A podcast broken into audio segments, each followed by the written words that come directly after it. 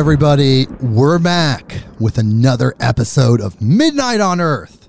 I'm your host, Jake Weaver, and we're here to bring you more knowledge, more lights, and more love. We have a wonderful, stellar guest today, Mr. William Pacholski. He runs the Portland Psychic School along with a wonderful team. We're going to talk to him in just a second. But first, I need you to do something for me. Follow me on Instagram at midnight underscore on underscore earth. That is the address. You go there, you follow me. We stay connected when the new episodes drop. You know about it. Spotify, Apple Podcasts, Google Podcasts, wherever you go to get your podcast, click that button that connects us. So, again, you know exactly what's going on in real time as things happen. And most importantly, word of mouth. Please tell a friend, people that would love to know about the Portland Psychic School and all the wonderful, amazing topics that we talk about. Midnight on earth.com. All right. So now that's out of the way. We're going to talk to William. First, I got to read his bio. So here you go, William Pacholski. And this is from his perspective. This is his words.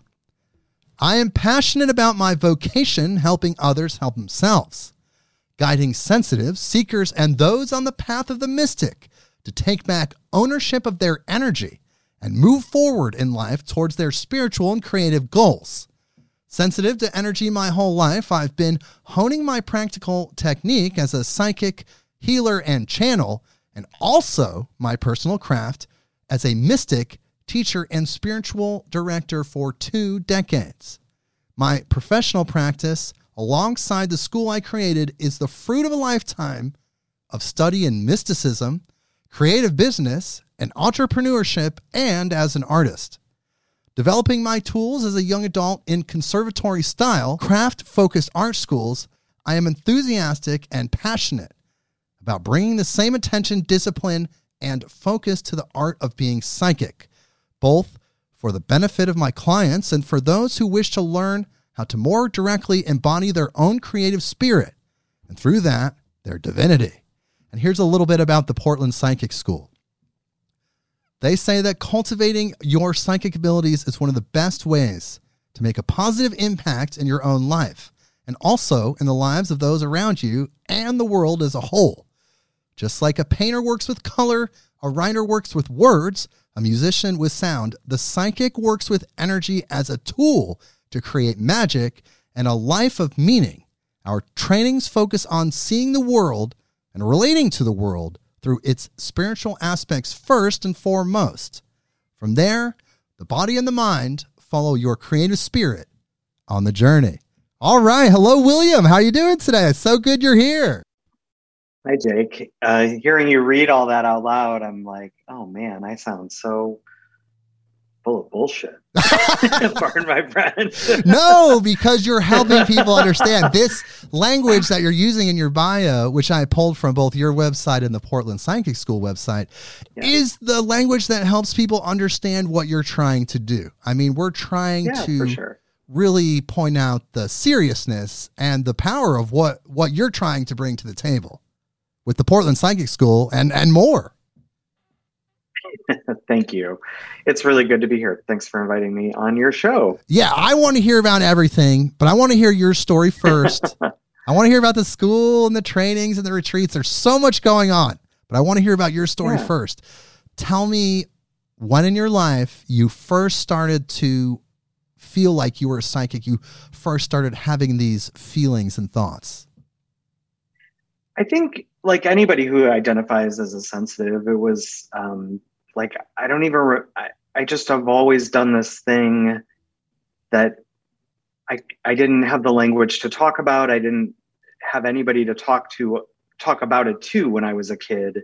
But I remember being very young and um, being hyper aware of people's energy, uh, whether that was emotional energy or sort of psychic energy, which those are two kind of different things. One's the body, one's the spirit. But um, just being really sensitive and aware. Like I remember um, I used to play this game when we were in the car.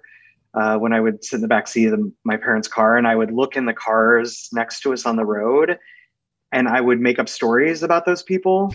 Except I think what I was doing was reading. I was reading about their life, like I was reading them is what I was doing, but I didn't know that's what I was doing. And then I would also I was like aware of people's kind of fourth chakra or identity energy and I remember having this conversation with my mom once where I was like, hey, like, um, Aunt Susie is like that woman at your work. They're like the same. And my mom was like, what are you talking about? They're like nothing like each other. They're like totally different. And I was like, no, but what I was doing was I was aware of like that they run their energy similarly or that they sort of have some similar energy pictures in their space. And even as a young child, I was like super aware of that. I just didn't have any, I didn't know what I was doing, you know? So when you ask about my story, I think I don't even know when it starts because I think I've just always been really sensitive to energy in that way. So when did you first come into contact with someone that had a little more information about what you were experiencing that maybe helped open you up a little bit? Yeah, well, what's what I think is cool about what I call the sort of path of the mystic is that I think oftentimes your journey to learning sort of about your abilities doesn't happen in a psychic space. So for me, um, because I was so sensitive to energy, I was looking for an outlet for that. And I found the arts, I found theater. Um, and from a very young age, I was, uh, even in elementary school, I was involved in um, uh, productions and performances at school and uh, wanted to be an actor, I think, as long as I can go back and remember. So um, that to me, I think what I was seeing is people who were actors, and I don't mean celebrities or performers, that's a different thing, but I like real actors who are sort of channeling a character, channeling an energy. I think I was seeing them do the thing that I know I could do, even though I didn't have the context or the language for it, and kind of wanting to express that sort of psychic ability through that craft. So, um, I, I think I first started learning about being psychic by being an actor and by then through that sort of becoming i went to college for directing um, and was really immersed in the performing arts for most of my young adult life um, until my early 20s and i think i learned a lot about being psychic through my training in theater and as an actor and a director working with actors who are channels for energy and being able to coach them and help them be more effective and efficient wow. i had no idea that that had anything to do with being psychic or that that was in a way an expression of being psychic. But I think that's really where my journey started. But you were sensitive enough to realize at that point that there was some sort of disassociation and bringing in this other energy in the art of mm-hmm. acting mm-hmm. because you have to take on the entirety of the character you're playing if you're a good actor and yeah that right. you noticed you noticed then that that was some form of channeling like you couldn't really define it per se, yeah. but but you noticed it. You're I like, would oh. never have used that language, but I think that's why I was attracted to it. Right? I was like, oh, whatever they're doing over here is like what I do, and I think I want to be good at that. I want to learn how to do that. Now, the now what's funny about that is that I went to theater school and I studied, as I said in my um, bio. Um, I studied in sort of craft focus. So I went to like a high school that had a really strong performing arts um, program, and I went to a conservatory style college where um, it was very practical, application based for theater training. And um, so I've studied in like conservatory style schools, which are all about experience and learning through direct experience rather than through text or um, sort of somebody telling you how to do it. You just get up and do it, right? It's kind of a conservatory style training. So uh, when I went through and did that, what I what I think I realized is that in my theater training, there no one was talking about spirit. So it's funny i like was like i think my answer is over here and i went and did that except i got there and then i was like but there's this thing you guys are all leaving out of this. And so it felt incomplete to me.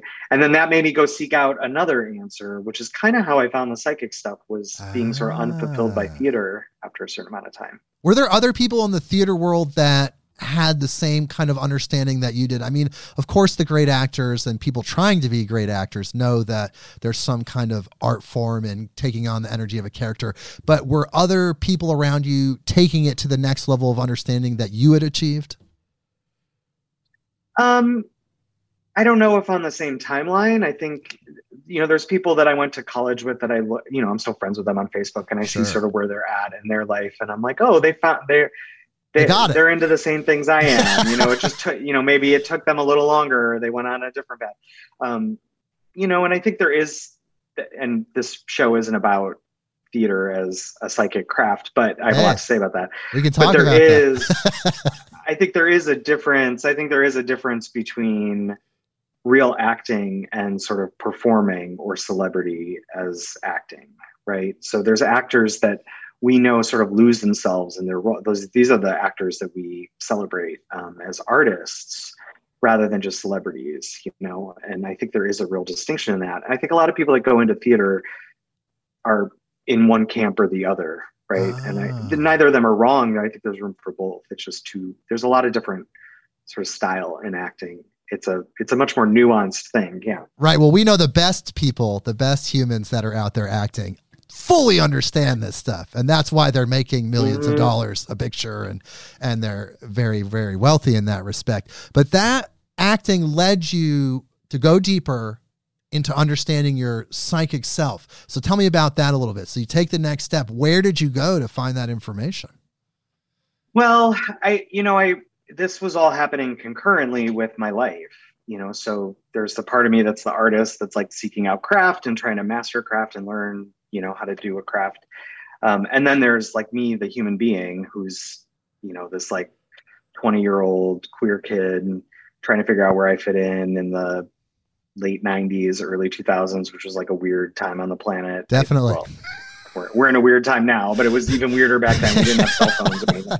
What so is everything it was weird right? Exactly. But it was harder um, i'm I think sure you and i are similar enough in age that it was like a weird you know it's a weird oh, yeah. it was a weird time. But um, I think there was something deeply missing in my life that had nothing to do with acting or theater or even being psychic. It was like this. I, I, my life was sort of falling apart. I had been very successful in every anything I put my mind to in, you know, high school, college, and then a couple years out of college. Uh, I had moved to Chicago and was working in the professional theater in Chicago, and oh, wow. I just was really depressed. I was like, unfulfilled. I felt really empty, even though I was having all the success that I thought I wanted. It was, I was in a really rough space, and um, I was sort of seeking other answers and to understand sort of what was happening to and inside of me in relationship to all this.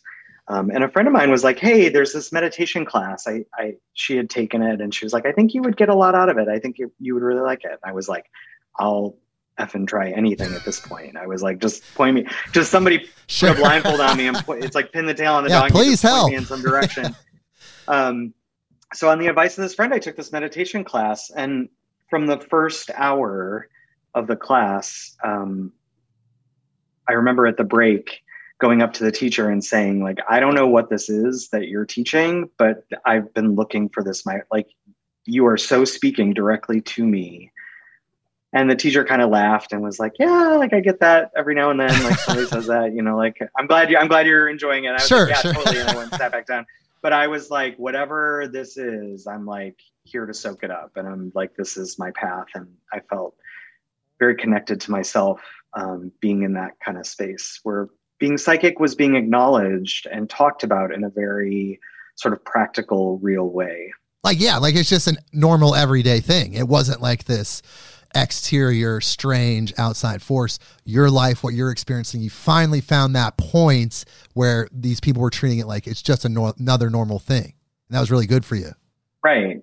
Right. They were talking about how, like, you walk into a room and you feel uncomfortable, like something's off in here, and like you're not wrong. Like something's probably off in there. Right. And I just to, just to have something that simple validated you know, where it's like instead of intellectualizing it and being like, well, like don't let your mind play tricks on you. It's like, no, that's you're sensing energy and you're reading it.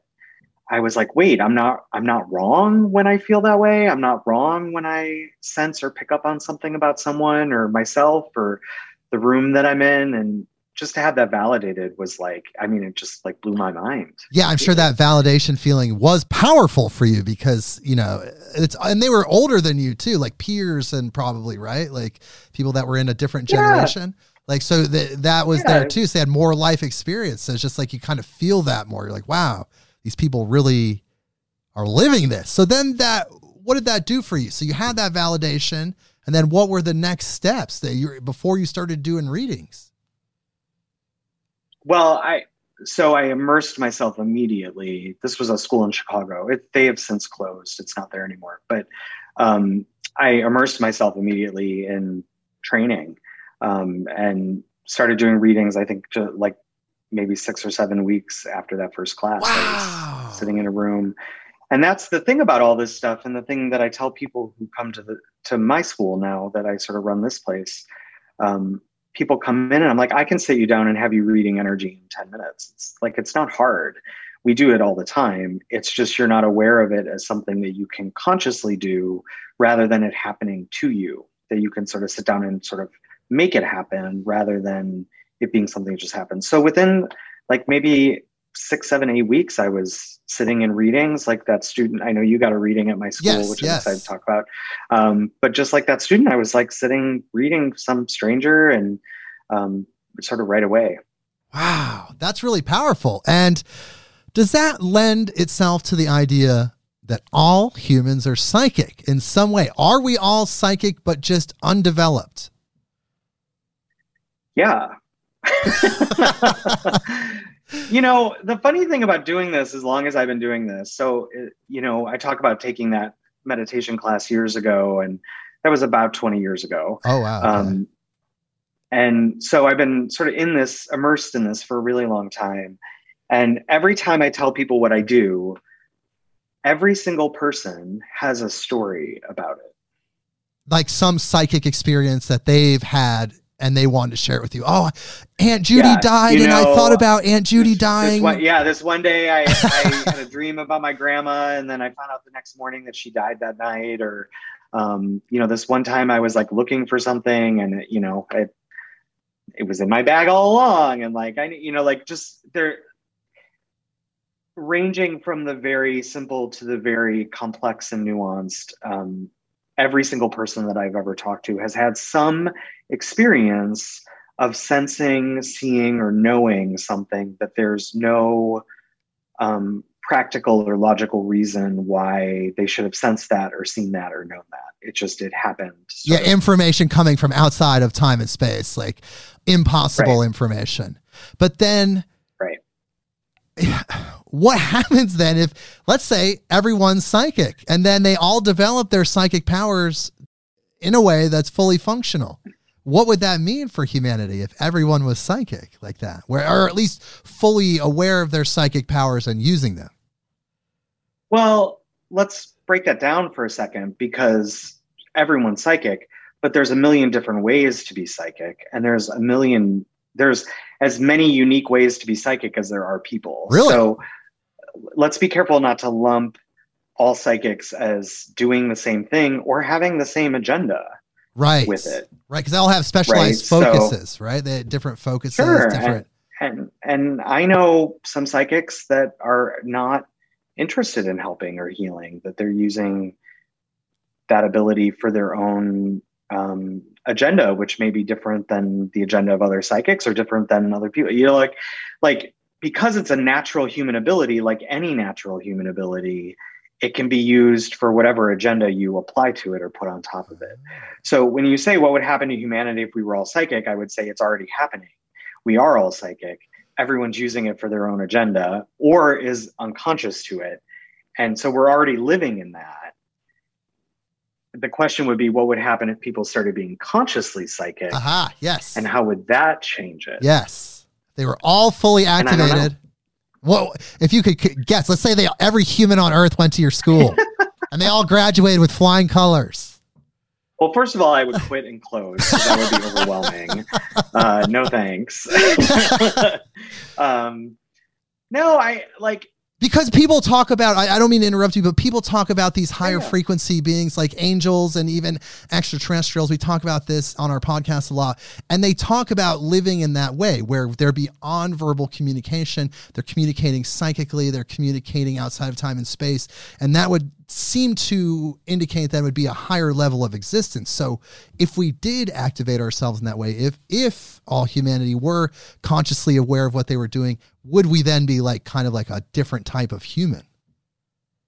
Well, there's a presupposition in your question that higher frequency means better or gooder. Ooh. And I don't believe that to be true. Really? Tell me more, so please. You're so there's an assumption in there that beings that work out of the body or don't have human bodies are somehow having a better experience of the universe or of the world than we are. And I don't find that to be true.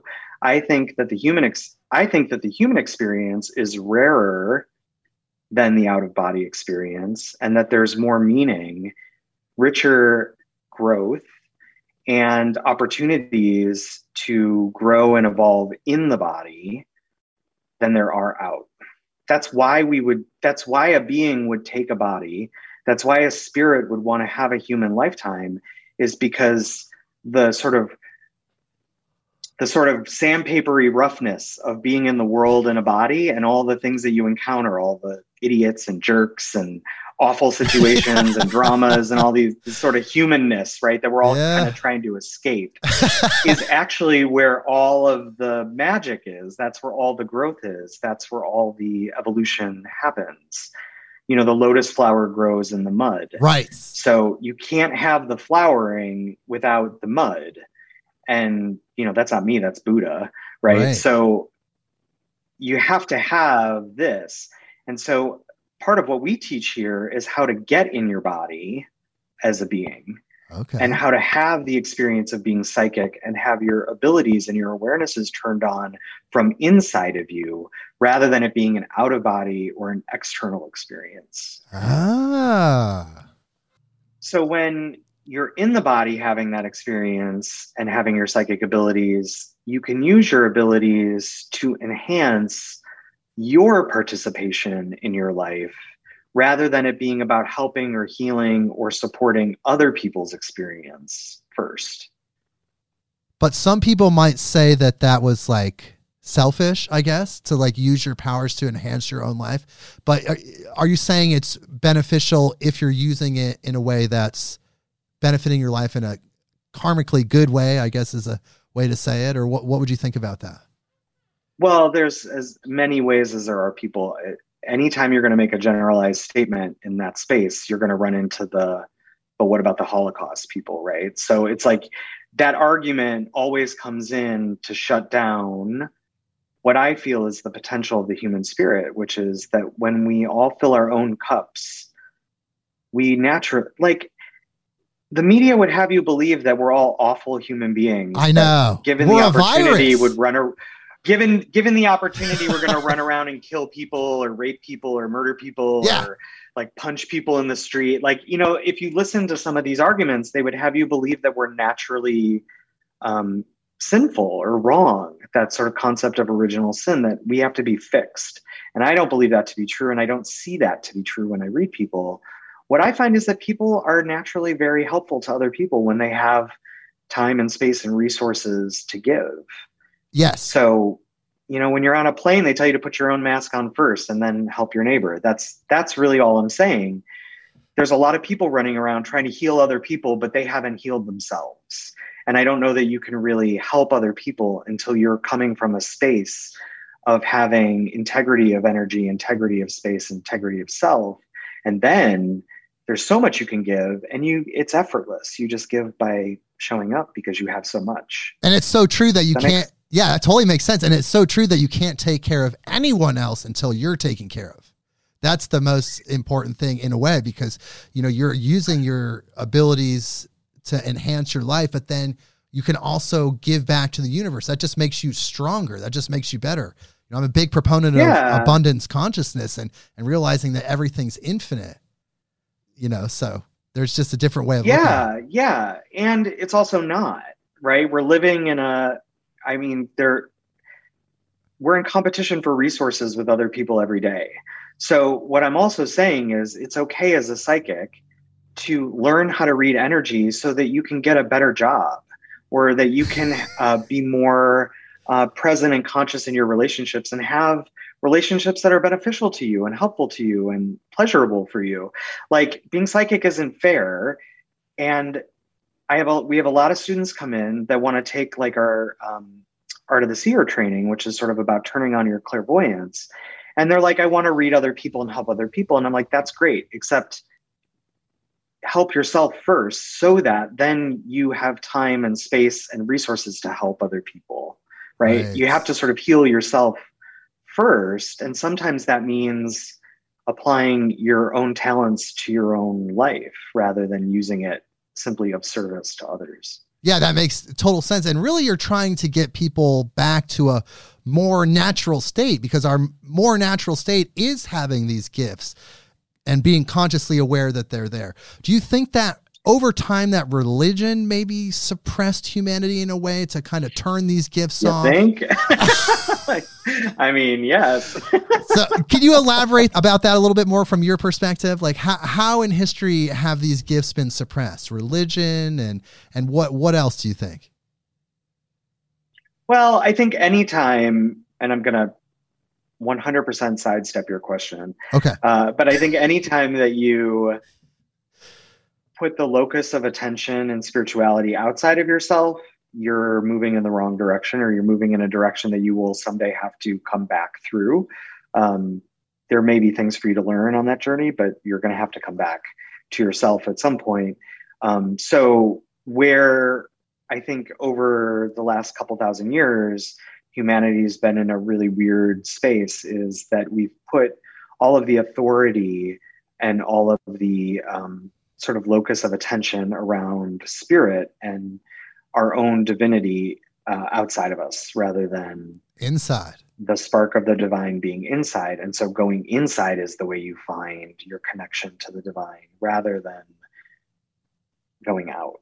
Well, I think it's funny that, you know, we talk about how these religions have suppressed these gifts in humanity because they somehow didn't resonate with the beliefs. But and yet you look at the figures that are considered the messiahs or leaders of these religions and they exhibit all the gifts the psychic gifts, the energy healing, all these different things that they were trying to suppress. It's sure. it's, it's, yeah. it's, a very strange uh, very strange paradox there. But well, but but it's not strange, Jake. Actually, I'm going to make an analogy that I think you'll like. Oh yeah. If you ever watch, when I was, I had a corporate career too for many years, and I used to uh, produce uh, sort of large scale corporate events. Um, okay. And I worked. I was usually a talent producer, so I would work with. I worked. I've worked with a lot of celebrities and singers. And, um, they're always great. It's always the people around them that are jerks. Right. So I think it's a very similar analogy when you look at sort of the, um, you know, the saints or the prophets or the gurus that have come to the planet with new levels of information or activating new levels of conscious vibration on the planet or bringing healing to humanity, like which is a profound and wonderful thing to sort of be a channel for. It's never they're never the problem. It's always the people around them. it's always the managers, the right, enforcers, like, yeah, and create this structure around the magic that is about control and controlling who gets it and who doesn't, who has it and who doesn't, and um, so I, I actually, I think, I think we're kind of still living in that in a way. Like yeah. that but we're growing out of it. Pictures just changed a little bit. I mean, just the fact yeah. that you can have your school and it's so mainstream, and I mean, you know, a hundred years ago, I guess there were pockets of Renaissance here and there, but you know, it would have been kind of looked down upon at certain points in American history. Oh my God, Jake! Listen, I mean, you can buy, you can buy aromatherapy at Target. Right. I remember back in the '90s when it was like aroma, like I don't know that the essential woo-woo. oils thing. like, I don't know. That's so woo, you know. now it's like you go into Target, they have an essential oil aisle. Like in a way, like the new age kind of happened, right? Like yes, it's, it's just the gradual become, shifting.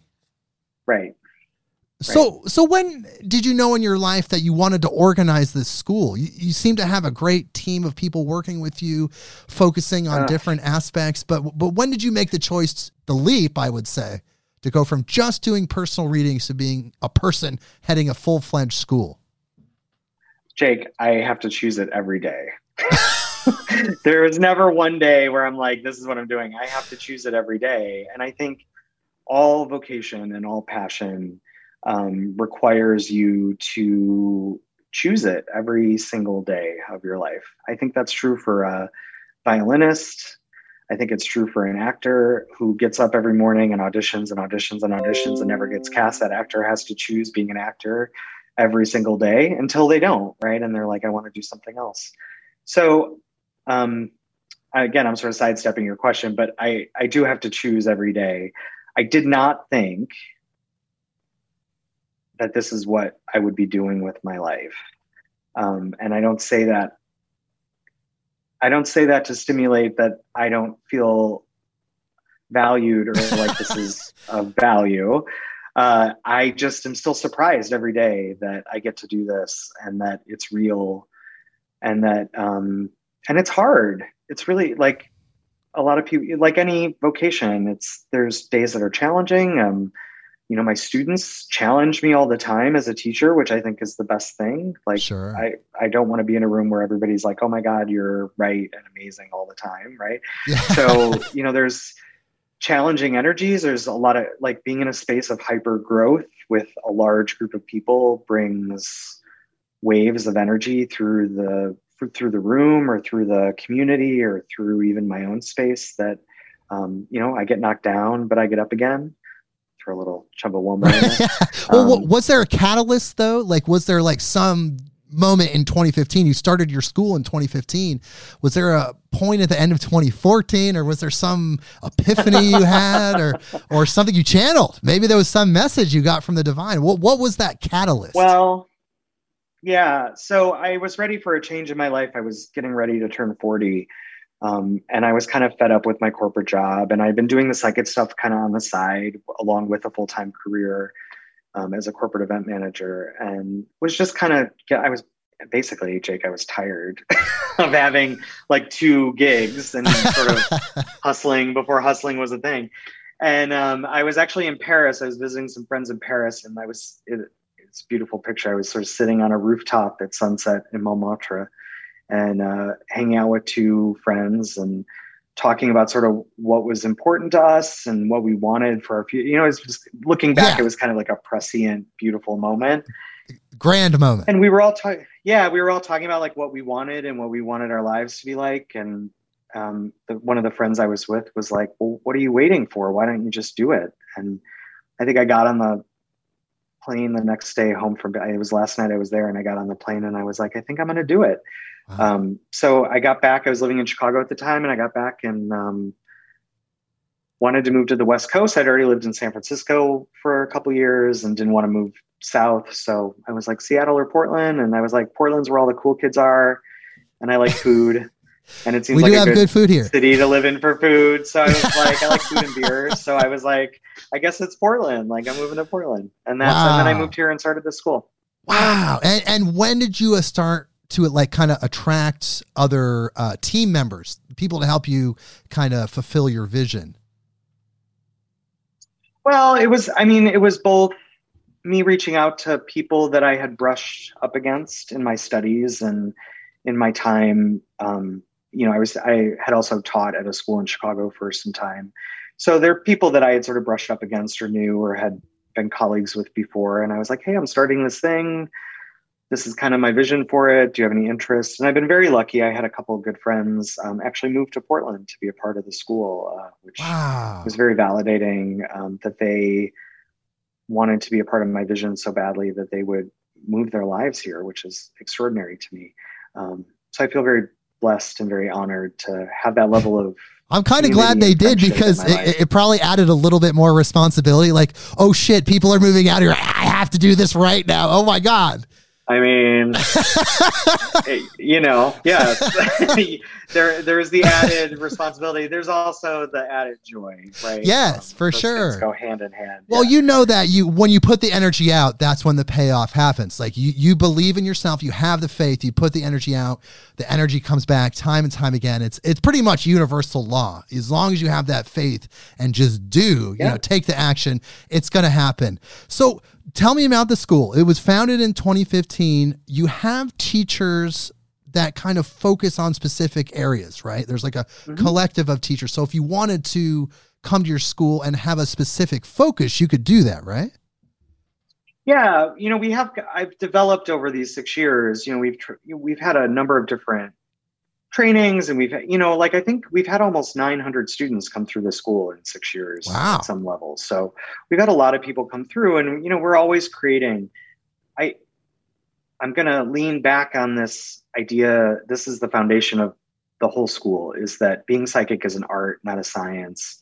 To be a good psychic you need to train as an artist would train not as a scientist would train or a doctor would train. Um, that really being able to be in your own psyche and sort of work with energy on a psychic level in your own space and in somebody else's that there's a real artistry to it. So um, in the same sort of path that an artist would trod to develop their voice right? If you think of painting when you go to school for painting uh, you first your first couple years you copy the masters right? Or you try to replicate style from other periods expressionism or abstract or modernism or what like you you copy the masters because that's how you start to get your legs. And then if you're in a good training program what happens is the teachers at some point start going like well let's take the training wheels off and now what's your voice? What's your interest? What's you know like this is why you can have Manet and Monet and they're completely different except they're both painters and they're both expressionists right? It's like that process of developing your own voice, which happens naturally in the path of the artist, is the same path we're trying to replicate here for psychics. So mm-hmm. the whole idea of the of our training programs is to get you to a place where you start to have autonomy and you start to feel as though your life can be your canvas, can be your creative expression of sort of who you are in spirit. And that doesn't mean being a professional psychic for a lot of people. That doesn't mean being a professional healer. Um, it means bringing those gifts and those abilities to your art or a craft or your business or your professional career um, or even just your relationships, right? Right. Like that reading and healing with energy it's not a, always about being commercial or commercializing it. It's about sort of being the artist first. If you're really what we know, because this is so true in the art world, if you're a really good artist, people will come to you. If you own that space and if you have a distinct and unique voice in whatever your chosen craft is, people will seek you out and find you. Yes. Um, and so if if I can get people as psychics to start seeing it that way and to start working their craft in that way, I think naturally people experience sort of what they want out of that in whatever expression it ends up being. So they feel these feelings. They want to expand themselves more and develop these power. I don't i don't would you call them powers? Is that is that no. a good word? What's a good word to describe these gifts? powers is so charged because i know really it, it really like is. It's like one nine hundred. power over other people or like trying to change the world or trying you know. Um i you know it's really i think of it more like a musculature. Okay. So within sort of our training programs there's sort of a path of training and we start with clairvoyance because um i think the first step as a psychic is having the ability to discern what is your energy and what is not. Right. On a very granular level, like more granular than I think you probably even realize, right? Even when I say that, it's like, yeah, sure, except like I'm talking like pixels of energy, being able to determine that's not my energy, that's somebody else's in my awareness or my space. Once you sort of can own that level of discernment and sort of see energy, in a very clear and direct and repeatable way. Not unlike if you're going to be a piano master, if you're going to play a symphony, you have to learn your, you know, like, or the guitar, right? If you learn guitar, G, A, C, great. Now do them all together. Now do them backwards. Now do them one after the other. You know, like you have to sort of teach your body how to hold itself and how to manage the energy that you're experiencing. And that's done through clairvoyance. And then from there, you can start working out of the body in the astral realms with astral projection and working in your dreams, which is a really rich space to work. Um, I think we kind of suffer in our modern culture from a deficiency of um, ownership of our dreams and our dream space. And so, learning to sort of wake up in your dreams and have your dreams become an extension of your waking life and vice versa uh, is a really uh, cool space to work and to start to bring your consciousness to and then from there you you know there's different stuffs like you know i we have a spiritual leadership program where we teach people sort of how to be present with other people who are in spiritual growth and um, manage other people in growth you know kind of like sure. being a teacher or a leader and then uh, we have a three-year channeling program uh, that's mediumship and that's being able to bring another so now that you've sort of mastered your own instrument like can you bring in another energy to sort of play for you um, mm. and that's cool. But you need all you need to be really safe in order to do that. Um, so then there's sort of all these different realms that you can play with. Yeah. Well, I did notice that. It's so you're saying it starts with clairvoyance. No matter what path you take, you you learn clairvoyance yes. and the inner reading of energy, like you said, being able to go to that pixel level and determine what's yours, what's not, and then you can kind of take a specialized focus right from there after clairvoyance. Yeah, and or you, or you can include cool all of them because yeah right you know the whole idea is that you know i can take you i can put you in meditation i can take you up to the akashic records except when you get there you're going to encounter some weird crap. And if you don't know how to handle that or how to handle yourself in that experience it's not going to be a validating or exciting experience. It's going to be terrifying and weird.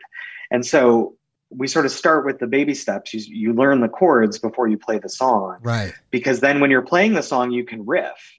right. So now it's like I'm playing Horse with No Name and I'm going to like add an extra like umph here. Right. and that's exciting. Then you get to sort of express yourself sure. in unique ways, but you have to sort of have the foundation underneath you so that you, so that your riff is building on, not sort of an anomaly that makes sense. Yes, totally. And especially, I, I love music. I'm a big music proponent. So everything you're mm-hmm. saying is speaking to me so directly. Cool. But uh, I did think it was very interesting that the capstone of the training is mediumship. So you could say that you get everything down, and the culmination of the school training is mediumship, which is contacting entities from over there, wherever that is. So tell me about that more. Tell me about mediumship for you and channeling and what that means?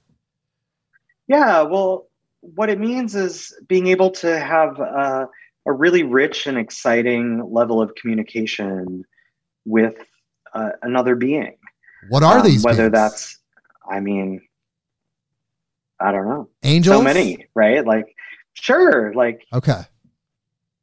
Yeah like there's a ton you know there's magical beings fairies elves gnomes like all this stuff. Like uh, you know our human history is rich with communication and contact with out of body or non-human beings. Right. And all of that is very real. Um we just kind of lost touch with that information. It's coming back though. You can feel it coming back. I mean yeah. So it's about sort of having the freedom to explore that space and to be in communication with the beings and entities that um, are exciting to you and have information that you want to learn from or you want to share with that being. Um, you know, I'm very careful in that training, and this is part of why I'm grateful that um, the students who are in that kind of training have had a couple years of experience. So there's a lot of trust built up between the students and the teachers or the students and the school like we're kind of all in a rich relationship of community in that space and that's part of why it takes so long to get there you you can't really work with people in that space without there being a foundation of trust and communication right right so once you get there it's like there's a lot of freedom and permission for the students to select and um, communicate with the beings that are exciting to them. I don't. I'm not here to um, put pictures on that or try to control who or what people are in communication with. I'm here to create a space where they get to open that communication for themselves and uh, have some fun. I don't know. I think it's fun. It's of like course. it's it's always it's always like weird, like crazy stuff happens. Like it's always unexpected and wild, and that's part of the fun of it. Like it's not about achieving some goal or solving some problem. It's like, wow, I'm a medium. I can channel. So like, what if I channel joy? It can even be a force Or- like that. right or euphoria or um, past life relationships or like i don't know like i'm sort of just riffing Sure, sure. But I mean, air, but- do does the training because the training uh, because that type of training is the capstone, is it because you do have to be somewhat conscious of what you're doing? And I don't want to say it's dangerous to just open no it yourself. is It is dangerous to open yourself up as a channel. yeah Okay, i would say that okay. So you're saying it is dangerous to open yourself up as a channel if you're unprepared. So that's why you get that much training before you take the capstone training. that and Okay. if as a sort of the teacher and the sort of owner right if i'm responsible for that space and i've got students opening themselves up and that's a that's a risky thing to do people i've seen people get overtaken by energies that are not them Whoa. oh yeah what it were happens they? all the time Like not dem- I mean- demons, not really demons, but just like other energies, you would say. I mean i would i would say yes to all the above Oh my god! we have a really great example in our pop culture that everybody will know, and it's um, what happened to that poor actor Heath Ledger, who could not clear the energy from some of the roles that he had taken on, and ended up sort of having to go so unconscious with pain medication that he ended up taking his own life. And to me, that is someone's life experience being hijacked by other entities, and that that's a real shame. it that's- It was. To me, that's really sad. It is very sad. It's funny you bring that up because I was thinking about that when we were talking about the actors earlier. I was thinking about how some of these Mhm. actors have given up so much that they either get physical uh, abnormalities, like Mhm. Michael J. Fox. He talked about his Parkinson's and how he kind of has missing parts of the consciousness. There's there's an actor who Mhm. played in the uh, uh, television show Malcolm in the Middle, which was on Fox in Yeah. the '90s, and he doesn't even remember this, that whole Yeah. swath of his life. And there's only one reason to me that that could happen is that he got blanked by some of that channeling. Yep. Yeah, and so I think we can look to some of these actors because they're so, it's so public what happened to them, and it's uh, we all have that as a common language. But I think that happens to people all the time. So if I'm going to hold that space and I'm going to help people experience the magic and the wonder of that kind of work, um, there has to be a, a significant amount of trust between us. And like all relationships, that takes time to develop um, both the students to trust me as the sort of teacher and the leader of that, but also for me to trust the students that they're not going to um, sort of blow a gasket at a, at a certain vibration or a certain level, and even and that if they do and they encounter energy, that uh, we can work together to clear it, and I can help them, and they're open to being helped, and they can receive that help in a clean and easy way. Wow. So when I talk about trust, it, it really goes both ways, right? It's not just the student trusting me as the teacher, but as the teacher sort of having a relationship with the student. And that that takes years to develop like any relationship. And ha- I'm sure you've had people that got scared and maybe decided they didn't want to be a part of the situation anymore because they did kind of tap Sure. into that otherworldly experience. Yeah, yeah, that happens. And then they always come back. They freak out, they run away, and then they're like, and I'm like, okay. Well, I mean, you know, when people have that first expansive experience where their consciousness uh, is exposed to information that's non-local, it can freak them out because it Yeah. shatters their worldview a little bit. You know. But this is also why we spend a full year working clairvoyance so that you have clairvoyant tools when you encounter that or your body freaks out that you can sort of ground your body or you can release the energy that's um, overstimulating or too much Um, so this is this is the path. This is the practical path to being able to get there. And it's honestly, it's the same path. This is why I keep saying to people, like everybody thinks this is so weird and so different, but it's the same path that a violinist would take if you want to become a world class violinist. If you want to play for the New York Philharmonic, like you train, you train, you train, you practice, you practice, you practice. You don't go audition for the New York Philharmonic your first year in learning to play the violin, right? Like Right. it takes time. In a way, you're developing a relationship with that instrument, and that takes years to develop. And it's the same with your own body, with your own spirit. Like opening up your psychic ability is you have to develop a trust with yourself and with between your sort of spirit and body so that you have communication and language in spirit and body to handle everything that you handle when you open up to that. Well, let's say a person is fully committed energetically. You know, they're they're signing up for your school. They they're just now feeling these energies and they're wanting to develop them more.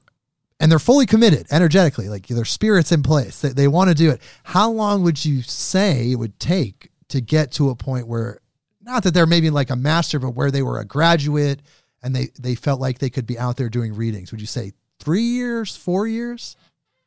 Oh no, a year. Oh, Like, okay. At the end of our year-long Art of the Seer training, you we the training is sort of patterned and created to give you pretty much what I think is all the tools you need to go out and give someone an hour-long reading. Um, but you know, and I've had people ask me before, like, well, what's the uh, what would what's the words they use? I can never remember. It's like what's the success rate or what's the conversion rate for your graduates or like how many of your graduates are like Full time know, psychics. successful at this. yeah, and I'm like, well, like I don't. Number one, I don't know. I don't like that. Number two, I again, I don't think that's the point. That's And if not you're the coming point. into this. If you're coming into this work with that being the point, I, this is not the right school for you. Like, I'm not here to train an army of psychic robots who are out there reading people. I'm here to um, be in community and to work with people who want to be art psychic artists and who want to open up that artistic side of themselves and use their psychic abilities to become creatives. And I think that takes so many different forms. And to look at it simply as, you know, what what does it take to be successful at this? That's like saying, if I go to art school, how long will it take for me to sell a million dollar painting? Right. And it's like, will will you ever? I don't. Right. No one knows that. it just kind of sets you on the right path. right and it's an inner path and so it's all about what you give to yourself and then how you have that Well, I mean, you, you just said the uh, the seer training was a year, but there's other trainings like the path of the mystic and spiritual leadership. So you could Yep. once you learn everything, you then you can do the mediumship, right? yeah so it's a year for art of the seer and then a year for art of the dreamer which is our sort of astral travel astral projection training Okay. and then um, and then you can go into art of the oracle which is our mediumship training after that that's so that you could do that year three um, technically i think if you were to take everything it's like a six or seven year track if you wanted to take all the trainings Right. um, but people take breaks i mean Sure. The other thing the other thing and i feel like this is always worth acknowledging is that this is this is hard It's not really just about developing these gifts, it's also a path of personal development, wouldn't you say? correct 100% and you have to have a job because you have to pay your tuition Right. most people have families and relationships so you're experiencing all of this like intense hypercharged growth it's a lot of growth in very small containers because a year is really not that long to open up your clairvoyance but like we're gonna get you there right? So it's i work intensely i'm an intense person so everything here is sort of at the vibration of intensity.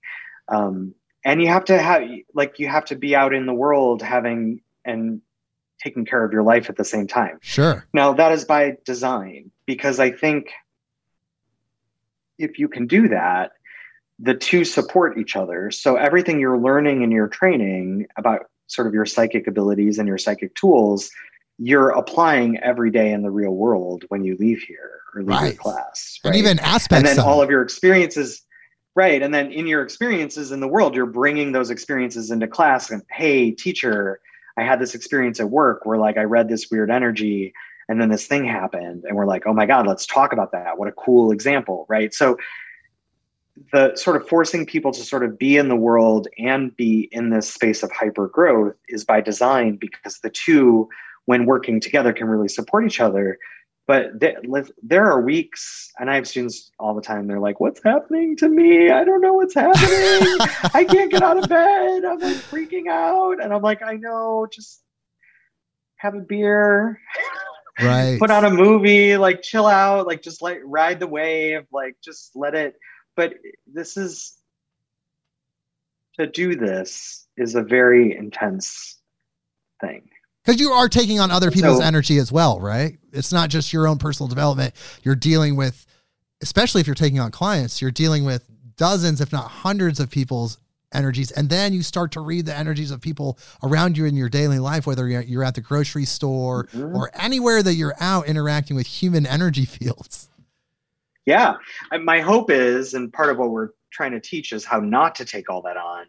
But that's like turning the Titanic, right? right. It's like, it's very hard. Yeah, like it's like turning an ocean liner. It like takes time to retrain your body how to change those energy patterns and um, yeah, but I like I don't say this to scare people because obviously I'm passionate about this and I love when people are passionate about it as I am, but it's it's hard. It's not for everybody. You know, my um, I think a great example is my own brother, um, who you know I see him at the holidays and whatnot, and uh, you know, he's like, "How's that uh, thing that you do?" Like he can't even say the word. It's so challenging to him. Like you know, I've been doing this for 20 years, and he still can't bring himself to say the word psychic because uh, it challenges everything inside of him and his worldview and sort of what he knows to be true. And so, like, it's also not for everyone. Not everyone can sort of do this the way we're doing it. And that's okay. Like, there's lots of other stuff out there. There's other ways to be psychic, there's other ways to train um, and they're all valid. Sure. And if people develop these gifts and they start to use them for personal gain, whether it's trying mm-hmm. to read, uh, I don't know, poker or something like where you're trying to read energy to see who has what hand or anything, is that negative? Does that generate some sort of negative energy in your life? No. I have a good friend who's a psychic who um, reads the markets and has made a ton of money. Right. So it's so. I mean, really, it's as long as you're not persecuting humans. I mean, that has its own negative energy. As long as you're not keeping humanity down. I mean, listen, are we talking about like somebody reading the stock market, or are we talking about like Silence of the Lambs kind of stuff, or, like uh, holding someone hostage in your base? Like the, I don't know. There's right. nuance in your question, Jake, where it's like you know well people always say no I, I, guess this really just boils down to people have said in the past spiritual people that you know oh you you know you develop these gifts in life your personal power and you use them for for financial gain or whatever then it generates bad karma or some form of that that's not actually how karma works i don't think so um, either personally but i've just heard you know we, these are things yeah. that are definitely been out there yeah i think that's a lovely thing that people have used to control psychics in the past from having more than them. Ooh, I, like damn. being psychic is not being psychic is not fair. And if you're going to spend 10 years developing your clairvoyance, like you can damn well believe that I think you have the right to go read the markets and make some money off that. If you put that time and effort into developing your abilities, who gets to decide how much you can have from that? It's no different than saying like should someone who went to Juilliard for music have, you know, less opportunity than someone who just picked up a guitar on the street? Like, right. if you're gonna put the energy and the attention and the money, like, you know, it costs money to be in a training program for years. Like, right. if you're gonna invest in yourself at that level, who gets to decide what you get to do with that? I like that's not for me to decide or you or right. anyone. I don't think. And I think if you use that in a nefarious way, um, that's between you and between power, you and whoever's in charge. Yeah. I don't know. That's not it's not my problem. It's right. not my responsibility either. Right. That's an interesting way to look at it because, you know, I think the divine does want us to be successful in our daily lives, whatever that is, that great mystery, uh, wants us to be successful. So if we apply techniques to our lives to become more successful, and we're happier and we're serving more and we're benefiting others, how is that negative in any way? That you know what I mean? Again, I think there's a great big lie in there. In 20 years of doing this, I have never had a classmate or a colleague or a student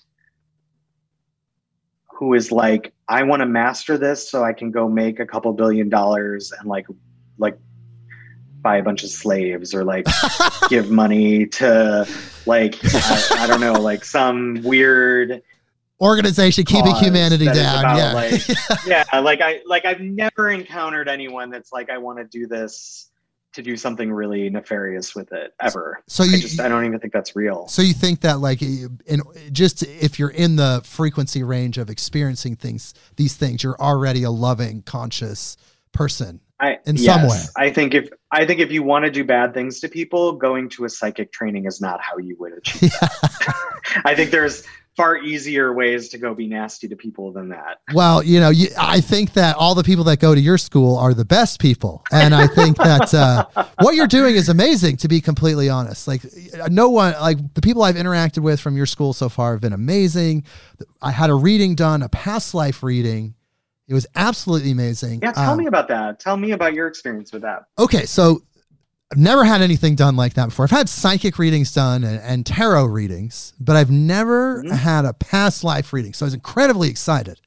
But of course, as a human, your natural inclination is to be like, okay, Pharaoh, king, uh, general, yeah, right. You you're like ready. very. I'm sure I was very special in all my past lives. You're ready. You're like, come on. You're like, you're you want to hear about how you were this spiritual leader that that changed the world it's probably not that way for everyone. So, however, you know, I got my reading and I and uh, I dealt with Tiara, and Tiara was the person who was mm-hmm. overseeing it, and she did an incredible job. And I was with a student who was still in training. Unfortunately, I I think her name was Tina. I can't remember her name off the top of my head. I'm sorry, but she was incredible okay. as well. And she started going into my past lives. Well, maybe I was a pharaoh. Maybe I was a king. Maybe I was the uh, a queen eh, or whatever in my previous lives. But uh, it didn't show up this time. But she started talking about how she could see me on a beach near this boat. And I was having trouble getting food for my family, and my family lived nearby. I'm listening to her, and the strangest thing happened. The strangest thing happened. I mm-hmm. started having what I could only describe as half memories. And it wasn't anything in the visualization mm-hmm. realm where people are, you know, you're reading a book and you're visualizing, let's say Frodo and the Lord of the Rings or something, mm-hmm. or whatever you're reading. Yeah. And it's different. It was a different type of visualization. It was a half memory and it really started to trip me out. I was like, whoa, like what mm-hmm. this? Like, wow. Because then you feel the authenticity of it and you're like, okay, so I had this life where I was uh, having problems feeding my family and I was really stressed about getting resources together and I was on this beach and and you start to kind of resonate with that. And the reading was amazing. She started talking about feelings and the next life that she went into really really kind of hit a hit a tone because she started talking about how I had this important message to deliver for this uh, troop of soldiers. It was during the Revolutionary War and I was near the reason, region of France, and I had this important message to deliver. And I was on this kind of like uh, trail or long trek on foot to get to the destination where I needed to deliver the message. And it was a folded up message on paper, and it was in my pocket. And she said that I, as I was walking, I was continually checking my pocket to make sure that I didn't lose whatever I had. Like I had this anxiety. Well, that struck a chord because I do that in my own life now. Every time I have something important, whether it's like, let's say it's like a wad of cash or some important papers or something that I just can't mm-hmm. lose, I put it in a top pocket where she said it was. And I consistently, I, it's like a nervous tick or something. I like, I always check it every five years. Like, oh, is that, is that thing still there? Whoa. That's so so that, cool. yeah. So I was like, okay, wow, this is amazing. That actually struck another chord. And, you know, it, it just showed me that we have these lives. Not all of them are pharaohs. Not all of them are going to be the ones that, you know, the Las Vegas lives that you, you hope you had. But, um, you know, but they're, it's, it's real. I'm gonna steal that, Jake. I'm gonna steal that. I never. That's a great. That's a great term. Yeah. Las Vegas Live. well, you know, I'm gonna steal that. the glitz, the glamour, you know. Yeah. And- Right. oh my god. but uh, you know, it, it- people have these real lives, but but you don't know the purpose of that life. But that life had some purpose in your story, Mhm. and I think that that was Yeah. the most interesting thing. That that the, these lives they could be plain, they could have had significance of some level or some degree, but they Mhm. all had some influence on your greater life story, your soul story. And I think that that was the most profound experience that I had from that past life reading. Yeah well, past lives are such a rich uh, thing to look at. We spend maybe four or five weeks in the art of the seer training, teaching people how to read past lives and why you would spend time on that, and and how to help somebody clear some of the energy from past lives. Um, but what what I find most interesting about it, you know, the Irish. There's an old Irish saying that says the past isn't in the past. And what they mean when they say that is that you're carrying the past with you all the time the past actually doesn't exist. All the energy from the past is sort of always with you, um, unless you clear it or remove it. Um, and with past lives, I, I find that to be really interesting. And this is what I'm talking about with that level of discernment. Um, you know, you've had past lives as a spirit in different bodies and different, um, you know, cultures and different geographical locations, different times, different space. You know, like most people have had a couple hundred lifetimes at minimum in a wide variety of human experience. And that's so interesting to go look at. But then also, your body has a ton of past life information from your genetic lineage and all of the bodies that existed to create your body back through your sort of genetic timeline. Right. And so, what I find so interesting to go look at in past lives is not just the past life where you were, you know, an Aborigine in Australia, like uh, 2000 years ago or something, which can have very direct relevance spiritually to sort of your behaviors and your life experience now. There's things you've carried with you from that.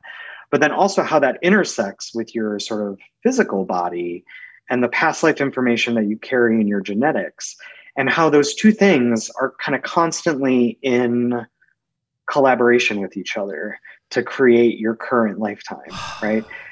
A great, for instance, is like um, It's mind blowing. I have a I have a good friend who's Irish, very Irish, and um, like grandparents off the boat Irish, like a lot of um, Irish lineage there, um, Deep Irish. and deep Irish, and has a lot of like. It's funny. There's a lot of genetic information that I've helped this person clear around the potato famine and being like survivor's guilt of being a family that had enough when so many families around you had nothing and the guilt that comes down on a physical level through the genes for ha- like the the trauma of survivor's guilt coming down through the bodies Whoa. and how that alchemizes with spiritual experiences in other past lives in other bodies in other regions and creates this kind of really dynamic moment to moment dance between the body's experience physically and the spirit's experience in other bodies i know right it's it's a lot to you think it's a lot that's juggling itself around. It's it's mixing and because you then you We're- take it we are that complicated and then astrology also plays a role too, right? Would you you would say so? Then you're sure of course like you add that into the mix and it's a whole lot of corresponding information creating the you of the moment. uh, You could say. Right. So that's, you know, some people are like, you know, especially in the art of the seer training, you're sitting in a, a minimum of two hours of reading practicums, reading labs a week. So you're sitting in a minimum of two to four readings a week. But we have six labs, which sometimes have two per hour. So you could sit in a minimum of um, a maximum of 12 readings a week, basically, um, which is extraordinary, an extraordinary amount of reading and the students practice on outside clients like you came in for a reading but they also practice on themselves on each other other classmates and people in their classes, other students at the school sometimes. Um, and sometimes people are like, how can I get that many readings? Until you start getting that many readings and you're like, oh crap, like there's so much to become conscious to that's going on behind the scenes. In a way, the human experience is so complicated, except we've been sort of put to sleep to think that all that we are is consumers. Right. right. We wake up, we get our coffee, we go to work, we make enough money to pay our rent, we go home, we watch TV, we go to bed. Like, except that there's this richness inside of you, this whole inner life, this inner world that you may be unconscious to, or you may not have your sort of self awareness turned inward to. I think we would call that navel gazing, right? Or, you know, back in the 90s. Um, but like, there, there really is that much to become aware of inside of yourself. It's an endless, endless magical journey. Right. There's always more. Like the human experience is yet to be fully unlocked, you could say. Like we're living in an mm-hmm. incredibly short bandwidth of what our potential is. And, and it's not even, I, and like you said, we've been programmed that we're just kind of like consumers, you know, the sleep, eat, work, die cycle but there's so much more. But why? What are these nefarious forces that want to keep humanity down in this way? Why did we evolve to this point? What happened? I don't think anything happened. I think this is just part of it. Okay. I think there. I think the information revolution is as significant as the industrial revolution was sure. 200 years ago. Um, and I think just like we're just now understanding the outcome of the industrial revolution 200 years ago i think we're 200 years away from understanding how our smartphones have affected our consciousness like i think the the the arcs of these things are longer than any one human lifetime so it's almost impossible within the lifetime to understand what's really happening which is why reading past lives is so beneficial and so helpful is because with perspective and retrospect you can sort of see yourself from a different point of view or vantage point. Right. And so, I, you know, like I think some people like to go down the rabbit hole of the conspiracies and the, you know, the the, the things what we do here. to hold us down. I know, Jake. You're I, namaste.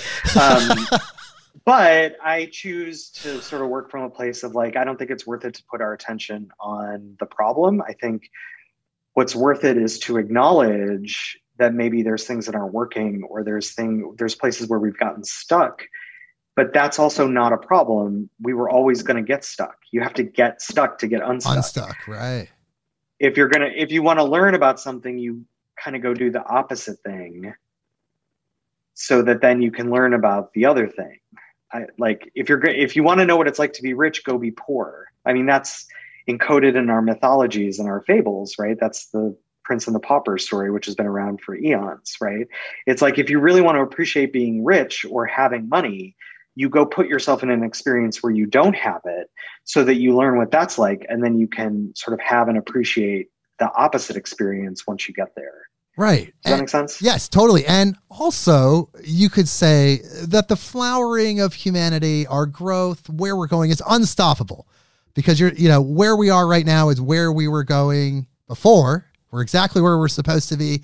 And our development, our wherever we go as humans into a better place, a better form of existence without conflict, united as a world. I mean, together. I've it's unstoppable. I've read all the Frank Herbert books. I've read Dune. I've read all the Dune books. Yeah, like, and not only is it unstoppable, but it's constantly creating and destroying, or, or constantly it's cyclic. So there has to be a the flower the lotus has to die in order to blossom again the next season right so there's always this interplay and this patterning of um, things coming together things falling apart of people becoming conscious and then people going unconscious i think we've gone unconscious for a couple decades and so now there's this like more. we're becoming conscious again you know and it's like that's rough like waking up in the morning is a rough thing for most people, right? Like right. coming back into the body is like, wait, where uh, uh crusties in my eyes, my slept on my shoulder wrong, like, uh, this is very uncomfortable to wake up, you know. I think that's kind of what we're in. But we're waking up and man, do we have a bright destiny. We have an incredible destiny as humans, emissaries of love and light through the universe. Once we get out of our shell, once we, you know, kind of wake up and get to that next place, man, we're going to have an incredible experience, even more than we have now. I think, and this is my personal opinion. Okay. This is not the view of Portland Psychic School or the view of like a, this is just me personally, William chatting to Jake. I think that life is so extraordinary. It is a miracle that we're even here. And we're learning that the more we look out in the solar system, right? At, and we're not, you know, we haven't found anything like us yet, right? I think it's so extraordinary that we're even here. I think it's so extraordinary that we've created what we've created. There has to be a point to that. There has to be a reason why we would go through all this pain and suffering and try to get our space with that try to understand and appreciate sort of like i was saying if you want to have something you go have the opposite right? Right. so i think there has to be a point to all this it's so hard and it's so awful most of the time. That why would we do this? Why would life exist if it was meant to be awful all the time? It just this has to be going somewhere. Right. And like you said, we're now, I guess you could say, in the poor phase of human experience, and we're going to be moving into the rich phase. And we're experiencing the poorness right now. We're going to experience that greatness that's coming. my my hope is that there's universal health care in the rich phase and that we I- get out of that struggle at some point Yeah, we will. And we will because we are divine beings. It's part of our path. We are flowering, as we said, and we're we're moving towards that new earth. It's it's just a process, but you're helping people with your school. And I want to direct people there. You can find Williams School at portlandpsychic.school. So that's just like the Correct. city, Portland Psychic dot school and do you do personal readings like if people went to your personal website yeah and wanted to contact yeah, I, you I have a reading practice. I see clients online and in person. We also teach online. Everything we offer, we offer online and in person. So um, I would say about I would say about fifty percent of our students are not in Portland. right so, you could be anywhere in the world and go through the mm-hmm. entire curriculum successfully Yeah. Yep, yep, yep. and if people wanted to get readings from you of course it's williampacholski.com right Yeah. just all one word. And you know, there's so many different types of trainings that you can take at the school, culminating in the mediumship training. But once you're enrolled, they have retreats, which I thought were fascinating. Really, you can go to places like Well, we're starting retreats again. okay, you're We'll not there see- yet. We'll see how this goes. Yeah, like you know, In theory, we got really we got really excited about a month ago when everything was looking up, and now of course the world is um, changing again, and are the challenges of the world are changing again. So um, we currently have a retreat planned for this October at the Oregon coast, which will be really fun. right? We rented like this big this big old house, and we're gonna go. Um, kind of recreate a temple of Asclepios from ancient Greek times, which is when you invite in uh, sort of Greek gods and goddesses as healing agents um, in your dreams. So we're going to go do that. And then next spring, we have a retreat in Sedona, yes, uh, a mediumship retreat where we're going to sort of work with some out of body energy, some higher vibrational. It's a stuff. powerful place. I've been there a few times.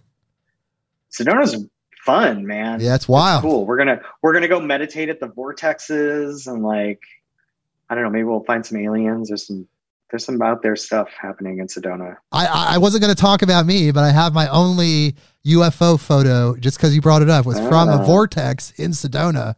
And I didn't take it intentionally. I was taking pictures of my sons, and we went back to the house to look at the photos. And in one frame was the two children, and in the next frame, you could see the craft.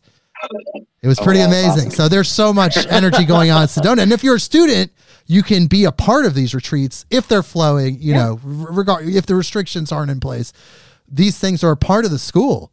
So if you're interested, you want to Yeah. sign up for this school, go check it out. Check out what these incredible teachers. It's not just William, there's a whole staff of incredible educators in this field. Portland Yeah, Psychic we're dot school. Yes, they're having an incredible time. The divine experience, we talk about this on our podcast all the time. The divine experience has to be fun and funny. It's not just intense. Divine Uh, experience can be fun and funny. Life life is hard enough. Why would why would you why would you go activate your psychic abilities to make everything very serious? Exactly. Like, no, well, William, thank you so much for being on the show. Do you have anything you want to leave our audience with before you go? Any words of wisdom? No, I I just want to be in gratitude. It was all really, right. I again, like I said, like I wake up every day and choose this, and I'm constantly in awe that it even gets to exist and that I get to do this. Um, and I'm always grateful for the opportunity to talk about it because I'm I I feel such a strong vocation with this work, and it's helped me personally so much. And I love watching other people's transformation, and so any any opportunity to talk about that, I'm always grateful for. So thank you, Jake. Yeah, well, it's a passion. It's an authentic passion, and it's actually educating people in a way where they're out there serving more. So, you, you know, you got to check it out. Portland yeah. Psychic.school. William, hold on the line while we listen to the outro music. Everyone, we'll see you next week. Midnight on Earth.